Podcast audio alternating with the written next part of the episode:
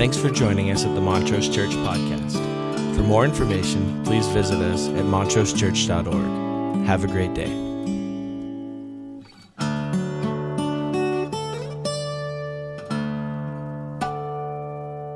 Well, beautiful, beautiful. And uh, as we kind of gather around the Word, I just want to say uh, how much I appreciated last Sunday and Colton leading us and talking about being empowered to share and the disciplines that we engage in. And I, it just is a great reminder that we all want great outcomes, but we're not always ready to invest in what it takes to achieve those outcomes. And the scripture is very explicit about this reality that, that what we do and what we say and, and how we think in our minds and how we express in our hearts have something to do with the outcomes that we're getting. That the outcomes are not unrelated and they're not beyond our ability to affect. We may not be able to control the outcomes, but we can have an impact on them. And we're thinking today about what it means to be empowered to care. Let me read to you from Acts chapter 3, beginning at verse 1. One day, Peter and John were going up to the temple at the time of prayer at 3 in the afternoon. And now a man who was lame from birth was being carried to the temple gate called Beautiful, where he was put every day to beg from those going into the temple courts. And when he saw Peter and John about to enter, he asked them for money, and Peter looked straight at him, as did John. And then Peter said, Look at us. So the man gave them his attention, expecting to get something from them. And then Peter said, Silver or gold I do not have, but what I do have I give you. In the name of Jesus Christ of Nazareth, walk. And taking him by the hand, he helped him up, and instantly the man's feet and ankles became strong. He jumped to his feet and he began to walk, and then he went with them into the temple courts, walking and jumping and praising God. And when all the people saw him walking and praising God, they recognized him as the same man who used to sit begging at the temple gate called Beautiful, and they were filled with wonder and amazement at what had happened to him.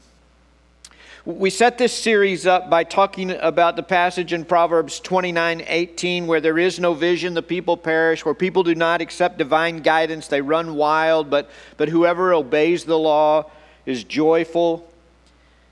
And, and we just start thinking about in this season about the reality that you and I, all of us collectively, need to look up. This looking around is, is absolutely divisive, it's absolutely destructive. I don't know if you know this, but human beings are fallible, incredibly fallible.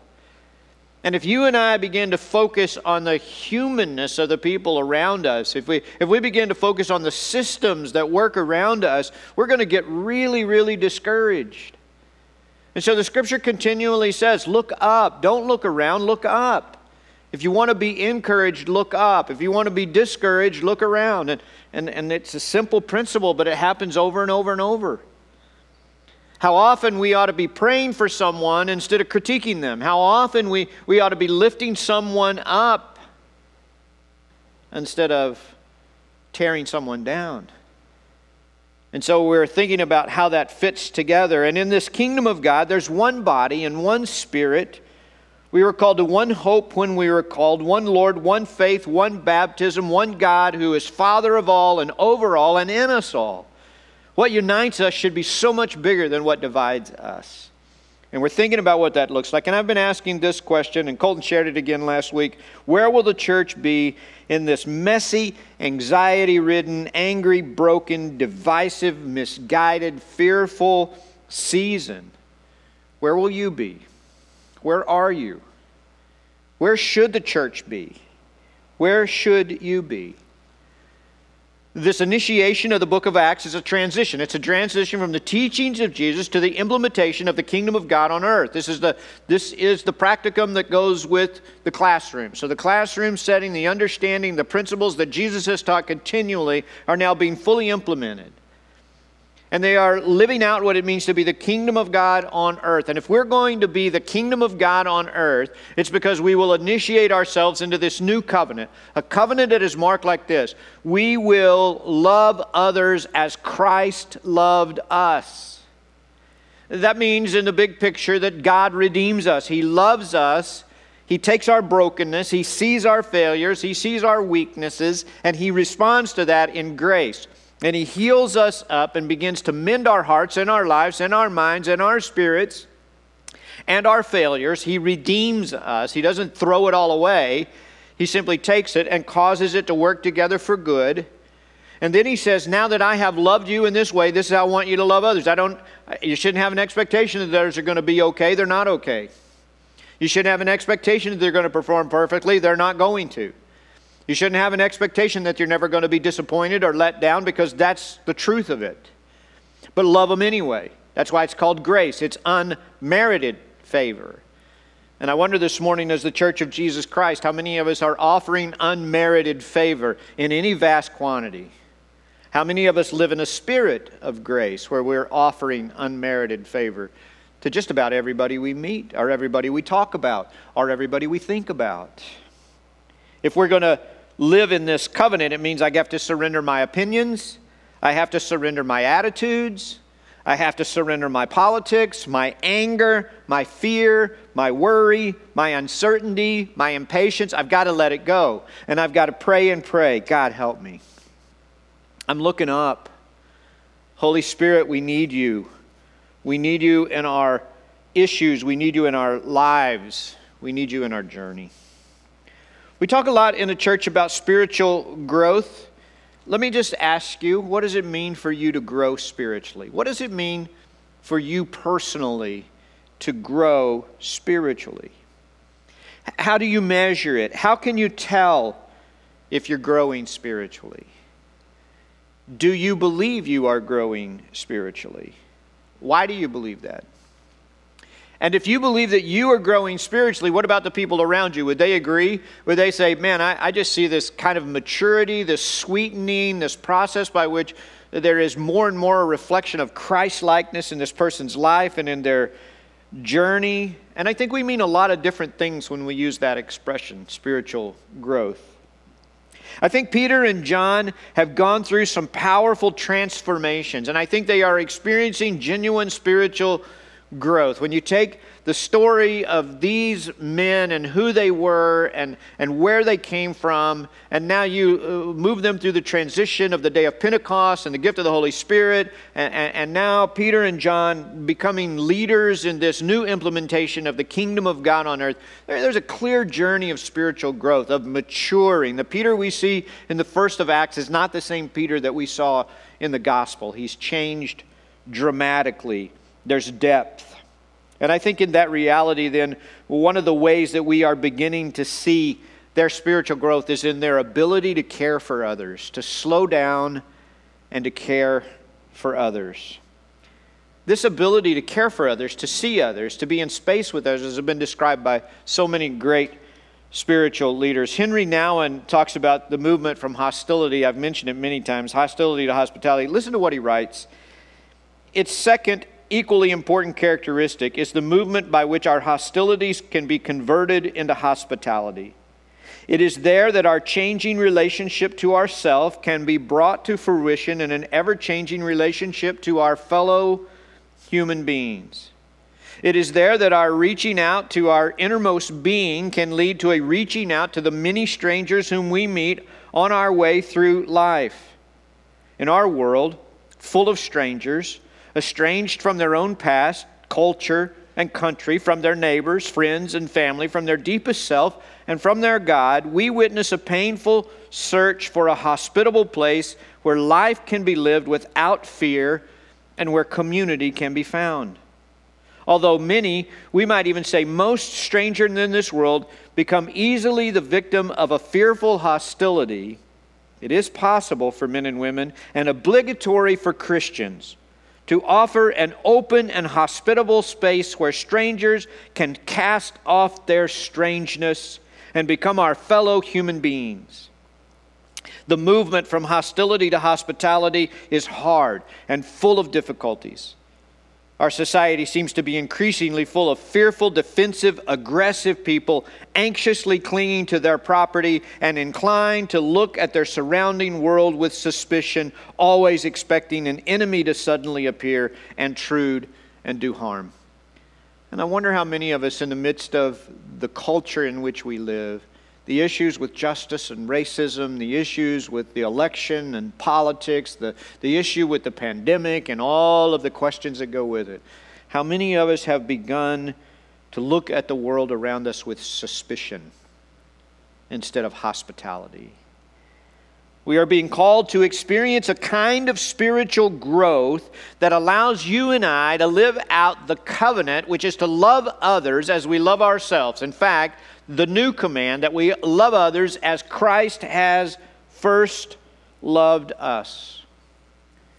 Dallas Willard, long before this pandemic started, wrote these words The world can no longer be left to mere diplomats, politicians, and business leaders.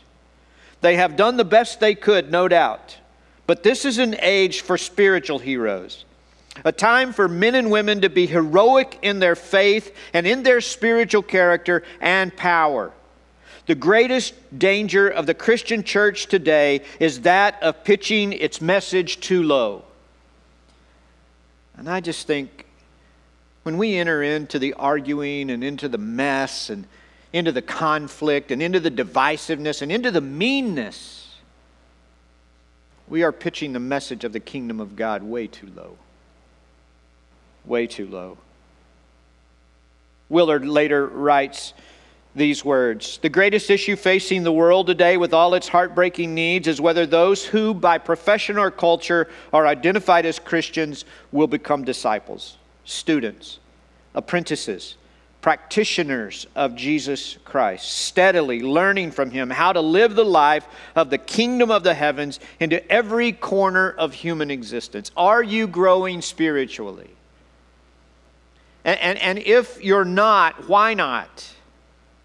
Is there something different about you today than there was six months ago or a year ago? Is there a depth? Is there, is there some sort of sweetening? Is there a wine making process going on by which things are forming inside of you?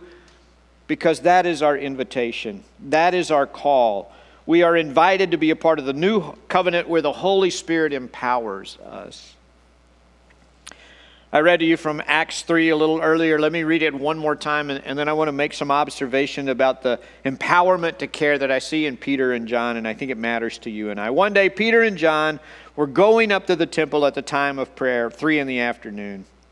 Now, a man who was lame from birth was being carried to a temple gate called Beautiful, where he was put every day to beg from those who were going into the temple courts. And when he saw Peter and John about to enter, he asked them for money. And Peter looked straight at him, as did John. And then Peter said, Look at us. So the man gave them his attention, expecting to get something from them. And then Peter said, Silver or gold I do not have, but what I do have I give you. In the name of Jesus Christ of Nazareth, walk. And taking him by the right hand, he helped him up, and instantly the man's feet and ankles became strong, and he jumped to his feet, and he began to walk. And then he went with them into the temple courts, walking and jumping and praising God. And when all the people saw him walking and praising God, they recognized him as the same man who used to sit begging at the temple gate, called Beautiful, and they were filled with wonder and amazement at what had happened to him. I think Peter and John are changed people. I think they're people experiencing genuine growth. And, and I see six things that I think are pointed out specifically by Luke as he writes this story, the eyewitness being Peter, and I think they matter to you and I. If we're going to be people empowered to care, if we're going to care about our families and we're going to care about our neighbors and we're going to care about our community and we're going to care about our country and we're going to care about the people in leadership and we're going to care about people, we're going to care. We're going to care about what's going on on the other side of the world. We're going to care about people in need. If we're going to care, there are several things that have to happen. Number one, there has to be the right context. They were already on their way to prayer. It's three in the afternoon, and their approach to the temple at three in the afternoon suggests that they have not turned away from their old Jewish traditions. this would not have been their first time to go to the temple today to pray. And, and, it seems to me that, that for you and I, we often pray distractedly. We often pray as we're on our way somewhere else. We often pray as a, a, a sort of point of desperation. And what we most likely pray about is our own worries and fears and needs. And though we are invited to share such things, there is a context of prayer that allows us to be empowered to care that I need to quiet my heart and quiet my mind and quiet my spirit and quiet my worries. I need to stop looking around and I need to look up. Trust in the Lord with all your heart. Lean not on your own understanding. In all your ways, acknowledge Him, and He will direct your paths. He will help His will to be done on earth as it is in heaven through you and through me. But I've got to live in this context.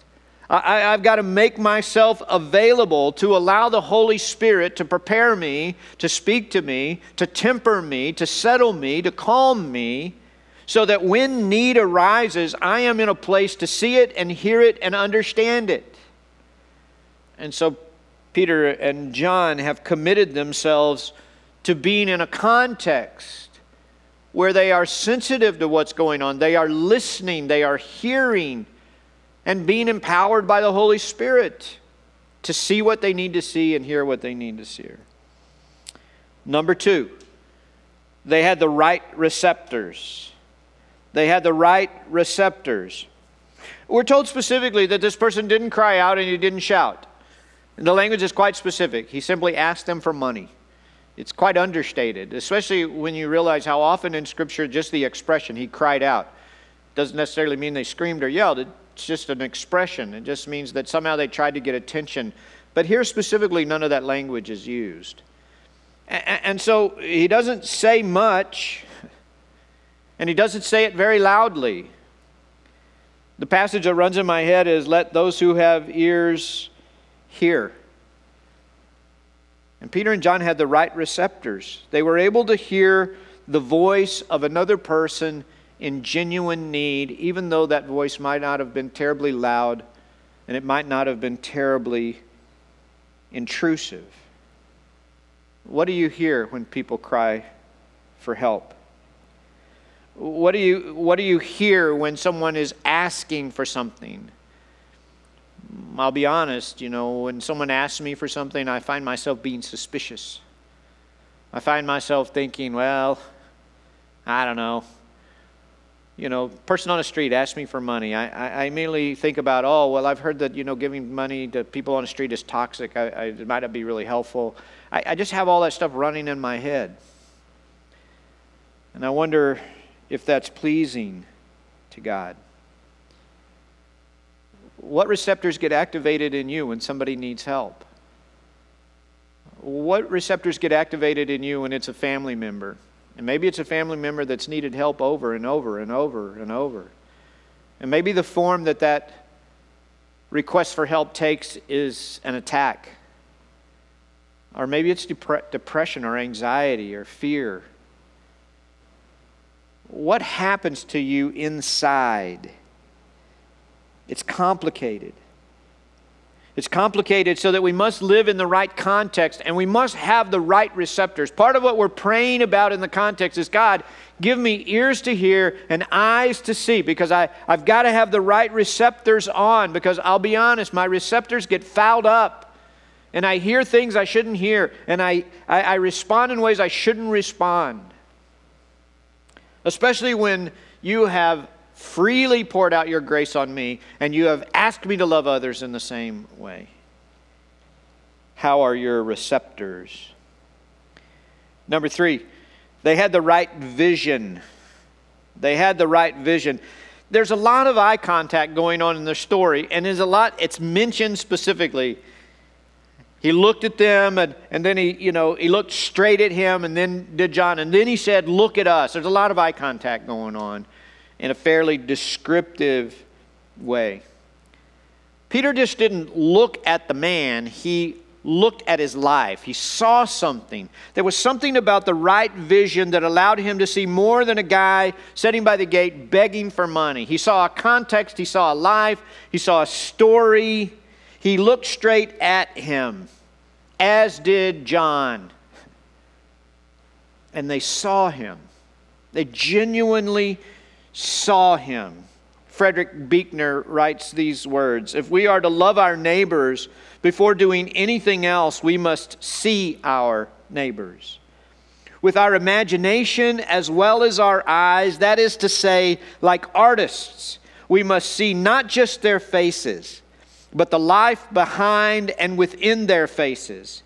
Here it is love that is the frame we see them in. And I think it matters so much.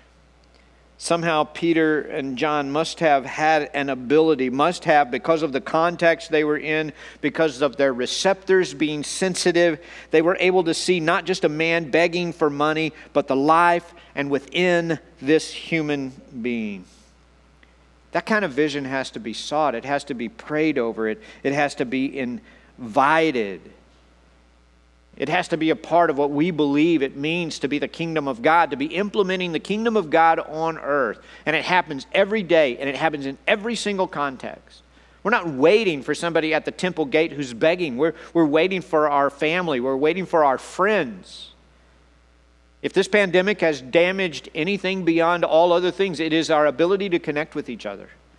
It's our ability to exercise genuine care.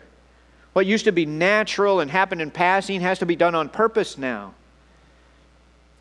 And it seems to me we would we would benefit. The kingdom of God would benefit if we just loved like each other, if we just took time to reach out to each other. If we prayed today, God, who who who are the people in my life that I need to call, I need to reach out to? I believe God would speak. How is your vision?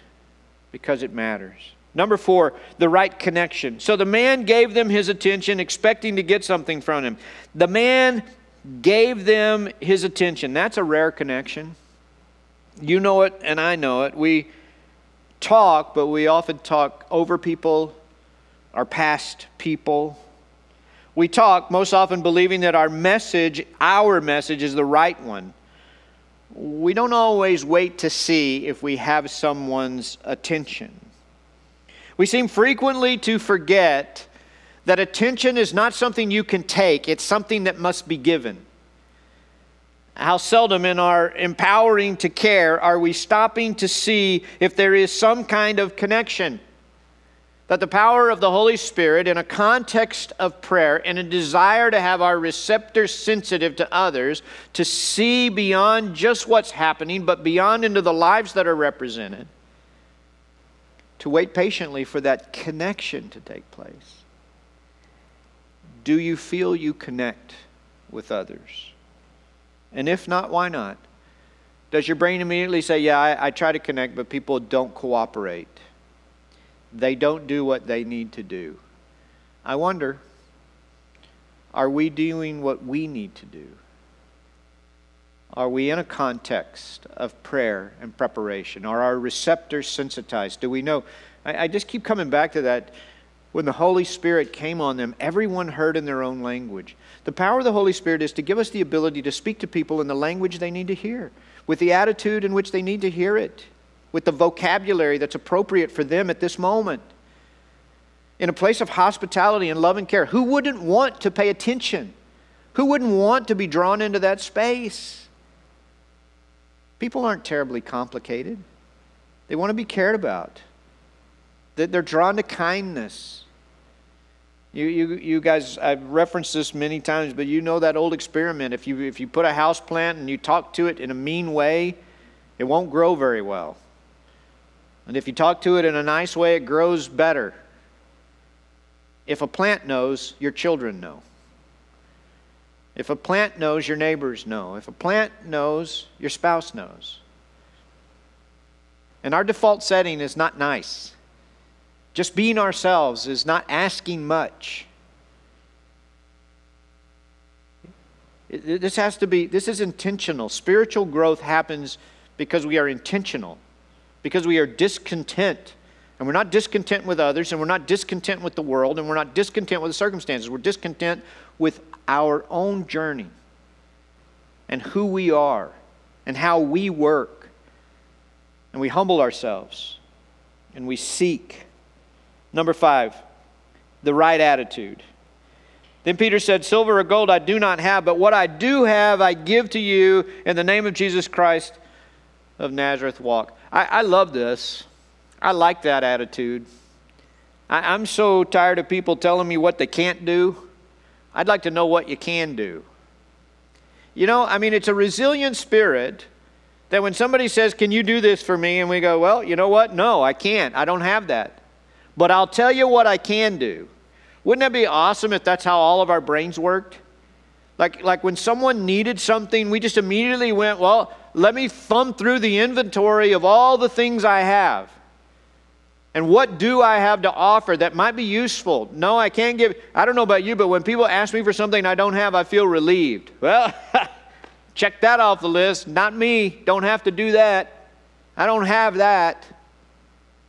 Peter and John were like, No, I don't have any money, but I do have some other things that I could give you that might help you. Now, I believe that if I had the ability to pray a prayer of healing over somebody and, and they just, you know, were able to walk, that I just might pray that all the time. I just might be walking around looking for opportunities to visit that healing power on people in need. Wouldn't you be that way? And as soon as I start to think that, the Holy Spirit checks me. And the Holy Spirit says to me, You have no idea the power you have to heal. You have no idea what your attention and time and energy might do to heal the life of another human being. We're told in the Word of God that we are ambassadors of reconciliation as though God Himself is making His appeal through us. And what if just a little bit of your time and attention, a little bit of our energy, a little bit of our space, a little bit of our compassion, a little bit of our love, a little bit of our grace, a little bit of our words of affirmation, a little bit of our encouragement could actually heal another person's heart not all by ourselves, but by the empowerment of the Holy Spirit, that He would speak through people. The Scripture clearly says that we are the hands and feet of Jesus Christ, we are the body of Christ. And that what we say and what we offer to the people around us is it's either causing dis-ease or it's causing healing. And which is it? And why is it? because we are invited into this space in which, in which we say, Well, I may not have this, but listen, I can give you my engagement, I can give you my attention, I can give you my energy. I can offer you compassion, I can offer you care. And I wonder if that was the attitude that we carried around with us. Anytime I, I sense that there is need, and I'm, I'm shuffling through what I have to offer and what I can do and what it is. I, I may not have that, but I have this. I have something. I can do something. I can always do something. And I think we are empowered to care in that way. Number six, the right relationship. Taking him by the hand, he helped him up, and instantly the man's feet and ankles became strong, and he jumped to his feet and he began to walk. The man was healed and the story doesn't end there. They don't walk off. The man gets up and they, they walk into the temple courts. They go forward in a relationship together. And I just think we're told then that his friends and people recognize him. And I think Peter and John must have been meeting people and go, oh, this is my brother. Oh, this is my mom. Oh, this is a friend who lives down the street. I don't really like this guy very much. He wasn't nice to me. I, I, think there was a whole dynamic about relationship going on. And I think the fact that the story says to us, they didn't just stop there, it didn't end there. We have a lot of healing stories where the people run off and we don't ever hear from them again. But in this story, they walk on into the temple together, they, they, they continue life together, they continue relationship. And I think that's key to caring. It's key to being empowered in such a way to care. So that you and I, we're, we're invited to a spiritual growth in which we experience the right context and we nurture the right receptors and we have the right vision to not just see the outside of things that are going on, but to look beyond that into the lives of the people that are around us and to make the right connections and to genuinely have a right attitude an attitude of helping, an attitude of caring, an attitude of loving. And we have right relationship. We, we move forward in these relationships. We check on people. We follow up. We care. We love.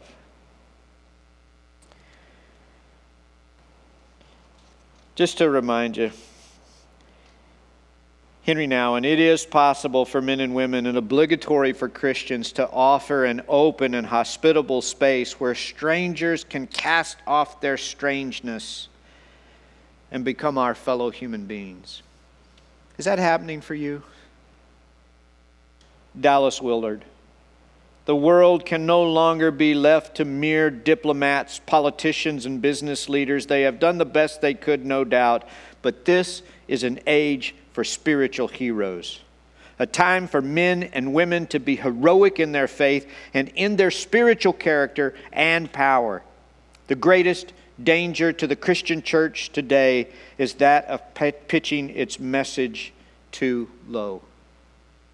Where will the church be in this messy, anxiety ridden, angry, broken, devices, misguided, fearful season? Where will you be? Where should the church be? Where should you be? I'm going to invite the band to come back. And we're going to close celebrating communion, and we're celebrating with brothers and sisters of the faith around the world. I, I love that the first Sunday of October is World Communion Day. I love it because I think it matters so much. If for nothing else, on this Sunday morning, it should shift our perspective away from the things that are just in our immediate context to the reality that you and I have people who are a part of implementing this kingdom in every corner of this planet. I think about our friends in Eswatini who, who nine hours ago or so, they were celebrating a Sunday morning and worshiping uh, uh, around that country and places where you've touched and shaped and made a difference. Brothers and sisters. But Eswatini is one tiny place in the world. We, we have friends and, and, and and, and relationships connected still to South America and Bolivia and the years we spent in partnership there. But thinking about our brothers and sisters in Armenia this morning and thinking about situations and circumstances, Ethiopia, Nigeria, places where being a person of the Christian faith is dangerous. Courageous people in India who are pioneering the work and the faith, folks connected right into this congregation. Rick and Ellen and the work they do there, and people in Muslim countries, tent maker missionaries, visions that are invading into the Muslim world of the kingdom of God coming to earth. Folks, we're, we're part of something that's so much bigger than our current context, and we ought to be excited and generating and getting ready for what's next getting ready for what's next in your home, in your family, in your life. In all things, God works for the good of those who love Him and are called according to His purpose. This is the time to walk by faith. So I want to encourage you to gather those elements. The symbolism of this moment as we join with brothers and sisters all over the world is simply this one Lord, one faith one baptism, one God who is Father of all and over all and in us all. What unites us is so much greater than what divides us, and if you don't think so, just look up. Stop looking around and look up. Let's be the body of Christ. The invitation at this table is an invitation to bring it all worry, stress, fear, anger, disappointment, sadness, the need for healing.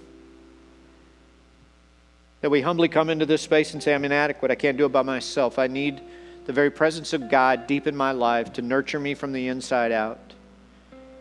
That I take in the power of these symbols, but it is the work of the Holy Spirit and the presence of Christ that now inhabits my inner being and works in ways when I'm not even thinking about it, nourishing parts of me that are malnourished, growing parts of me that need to grow, healing parts of me that are diseased and broken. The feast is for his disciples. As we prepare our heart for this table, I invite you to pray with me a prayer of repentance. And then we'll dedicate the elements where you are and the elements here, and we'll partake together as one family. God, thank you. Thank you that the supreme act of your journey and narrative and redemptive story is a sacrifice of love and grace. that you took on our brokenness, that you took on the weakness, that you took on our failure. And you looked at us and you said, I don't want you to live broken anymore. I don't want you to live a half life. I don't want you to live in shame. I don't want you to live in guilt. I don't want you to live in regret. I want to bathe you in the righteousness of Christ and make you whole again. By his stripes, we are healed. By his stripes, you transform us, you make us whole. And then you invite us to go out into our world and into our culture and be salt and light. I pray for every need. I pray, God, that in these moments as we circle the wagons, as we gather as the body, that you would invite us and allow us to pour out our hearts to you, our sadness, our grief, whatever it might be. and heal us and heal our land. As we prepare for this table, we confess to you our sins.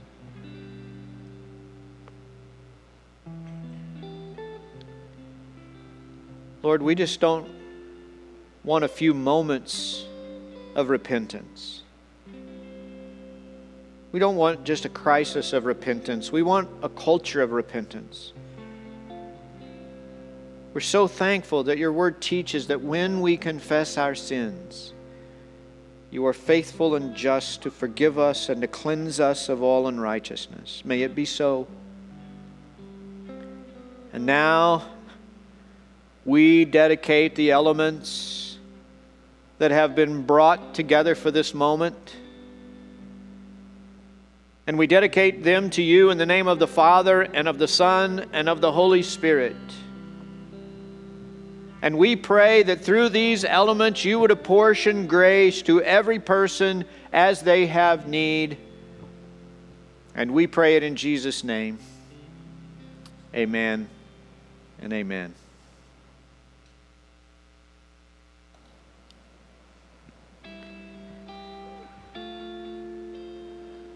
the body of our Lord Jesus Christ, which was broken for you, preserve you blameless unto everlasting life. Take and eat in remembrance that Christ died for you.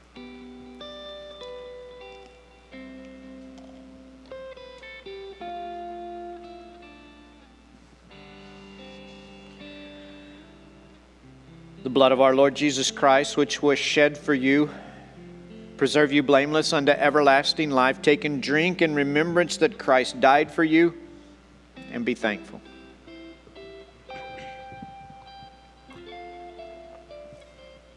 And now, God, would you go with us and empower us to care? And in these closing moments, would you hear these prayers of our hearts as we respond to your word? May it be so. We prayed in Jesus' name, and everybody said together, Amen and amen. God bless you. Let's sing.